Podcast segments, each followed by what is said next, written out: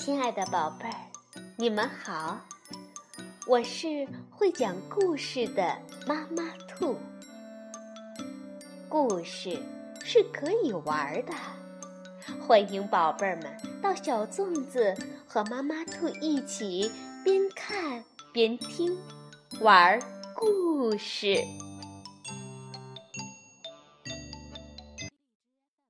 宝贝儿，晚上好，欢迎收听。妈妈兔的花样故事。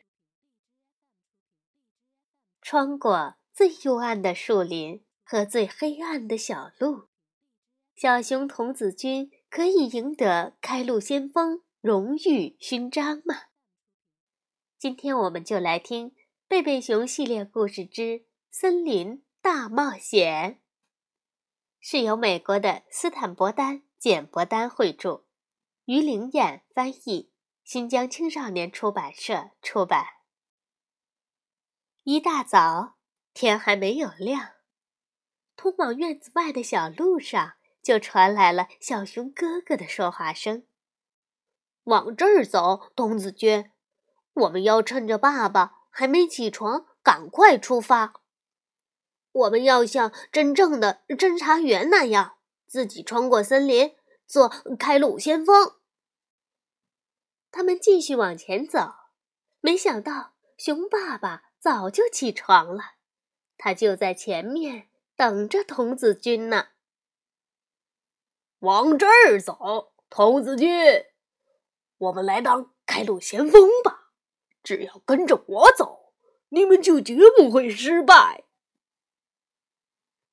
等一等，小熊哥哥说：“还要等童子军领队捡呢。”快看，他驾驶着飞机来了，他会从空中配合我们的。看见熊爸爸也在，驾驶着飞机在空中的领队简有点不高兴。熊爸爸说：“呵呵，你们童子军真正需要的是一个像我这样的向导，我会帮你们拿到那些勋章的。”快来，等着瞧吧！往这儿走，童子军，别走那条路，那条路又弯又绕，太浪费时间了。说完，熊爸爸抬脚踏在沼泽地里的浮木上，想要穿过泥塘。可是，爸爸，童子军指导手册上说。开路先锋应该注意，如果要过沼泽或泥塘，千万不要踩在浮木上，因为那些浮木，小熊妹妹接着说，有可能是一条鳄鱼哟。还没等小熊妹妹说完，熊爸爸就大叫着冲进了森林。一条鳄鱼。正在后面追着熊爸爸。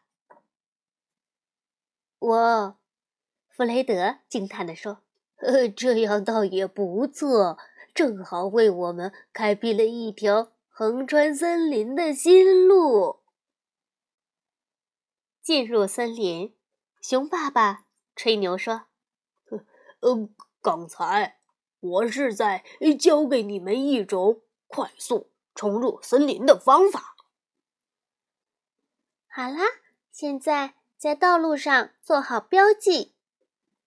小熊妹妹一字一句地读着童子军指导手册，以便其他成员能轻松找到你新开辟的道路。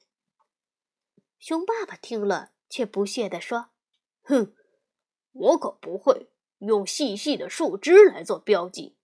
瞧，看好了，我要用。”一整棵大树。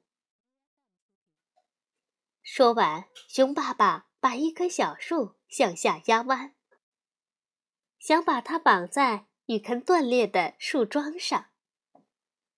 只见“嗖”的一声，大树的反弹力量把熊爸爸划过了天空。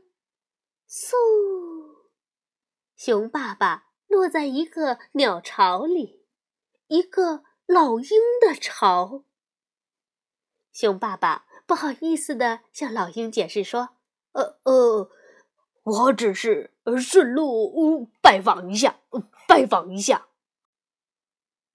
童子军们继续向前走，很快道路变得不那么平坦了。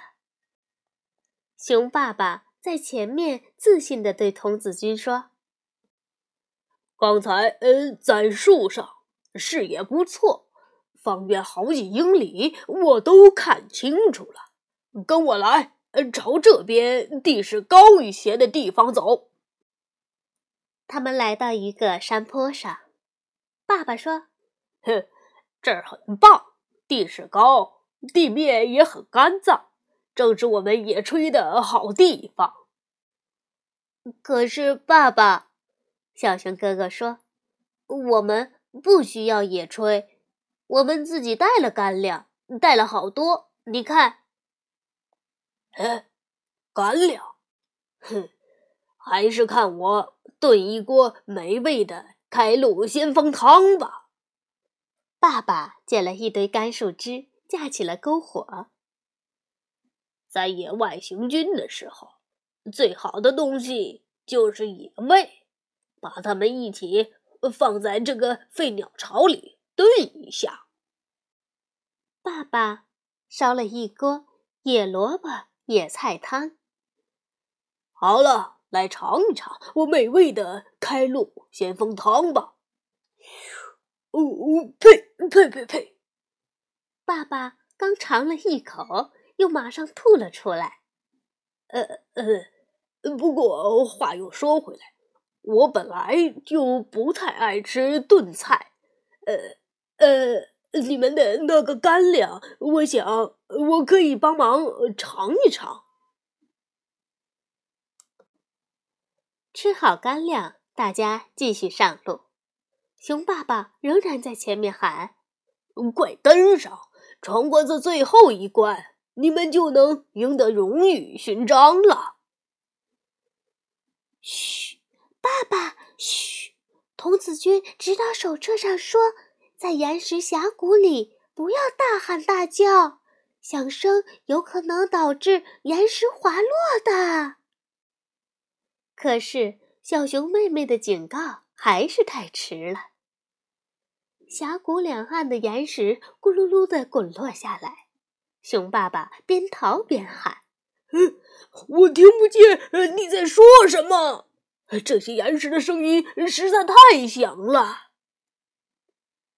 这时，领队简的飞机降落在了熊爸爸制造出来的岩石堆上。一路上，他都在空中密切的关注着他们。领队简举着勋章说。小熊哥哥的，小熊妹妹的，弗雷德表哥的，呃，还有一枚。领队简补充道：“这是给熊爸爸的，理由嘛，就是熊爸爸，你除了以最快的速度开辟了横穿森林的新路外，还做了三件了不起的事儿。首先，多亏你。”我们才发现了鳄鱼小路，其次是你炖菜飘出来的味道啊，熏倒了那只老鹰，最后嘛，就是你留下的这座大大的岩石堆。哦，我们做到了，我们知道我们一定能胜利。呃，我们说到做到了。在童子军领导手册的帮助下，我们自豪的带上了荣誉勋章。当然，熊爸爸也戴上了荣誉勋章。晚安，宝贝儿。